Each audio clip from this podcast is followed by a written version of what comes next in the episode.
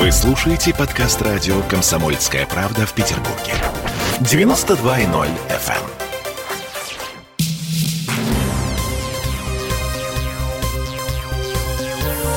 Темы дня. В этой части программы новые подробности убийства в Комарово. Я напомню, вчера днем в тихом курортном поселке полиция нашла тело 60-летней женщины. Это сотрудница Комаровского конно-спортивного клуба Татьяна Шокина. А вскоре в кустах неподалеку полицейские задержали ее мужа, муниципального депутата э, Игоря Шокина. А при этом, по некоторым данным, он был раздет до трусов и замотан в российский флаг. В российский флаг, в триколор был замотан. Здесь нужно отметить, что тревогу забил сын того самого депутата. Он говорил, что его отец несколько дней вел себя не неадекватно, а вскоре вообще перестал выходить на связь. Проверить обстановку в доме приехал друг сына и Собственно, он и вызвал полицию. И еще одна деталь. В сегодняшней сводке городского главка МВД говорится, что с места происшествия изъяты четыре ножа и вилка. Некоторые коллеги в связи с этим со ссылкой на неофициальные источники пишут, ну, естественно, официального подтверждения нет, а пишут, что вилку, возможно, применяли для того, чтобы выковырить глаза. Кому? Трупу. Боже мой.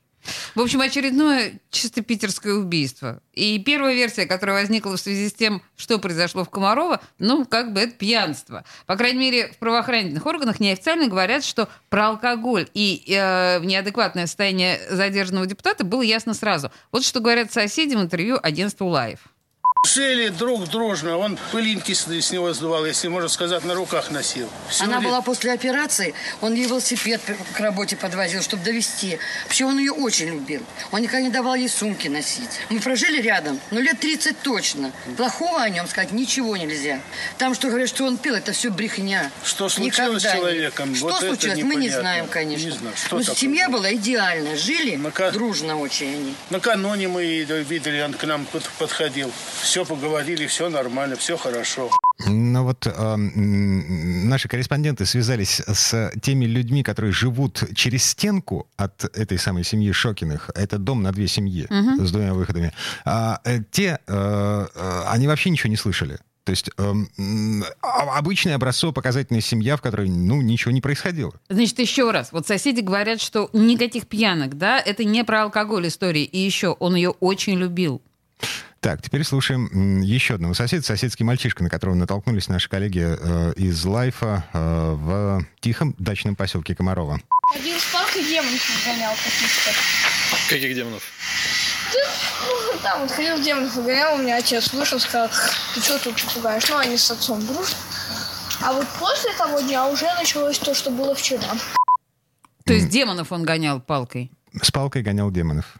То есть Завернувшись это... в э, российский, российский триколор. То есть а, мы понимаем, что это были какие-то галлюцинации, были какие-то видения. Ладно, здесь нужно пояснить, что э, Игорь Шокин вообще-то простой работяга, столяр по профессии. Депутатом э, муниципального округа Комарова он стал по итогам прошлогодних выборов, в которых участвовал как самовыдвиженец, а мы помним, как проходили те выборы. Mm-hmm. С грандиозными совершенно скандалами, подтасовками, махинациями. А по ходу предвыборной кампании он говорил, что живет и работает в Комарово с 88 года. Здесь же встретил супругу Татьяну, с которой прожил в поселке более 30 лет. У них есть взрослый сын живет в Петербурге. И вот некоторым образом с результатами муниципальных выборов и связывают произошедшее коллеги Игоря Шокина. По, его, по словам еще одного комаровского депутата Юрия Куликова, семья была образцовой, но вмешалась политика. Там она лежала, у нее был там, заболела она ковидом, э, он э, переживал, там, сороковую ездил и так далее. То есть э, всего там у них были отношения хорошие. Просто на него в последнее время свалилось очень много историй, связанных с какими-то разборками. Как только он стал депутатом, а, вот э, товарищи оппозиционные комаровские начали его травить постоянно. Травить, травить, травить. Выкладывать его фотографии. Вот последняя разборка, на него написали, э, я так понимаю, что анонимное обращение в жилищную инспекцию. И у него была проблема там по линии жилищной инспекции, какая-то там перепланировка в доме незаконная.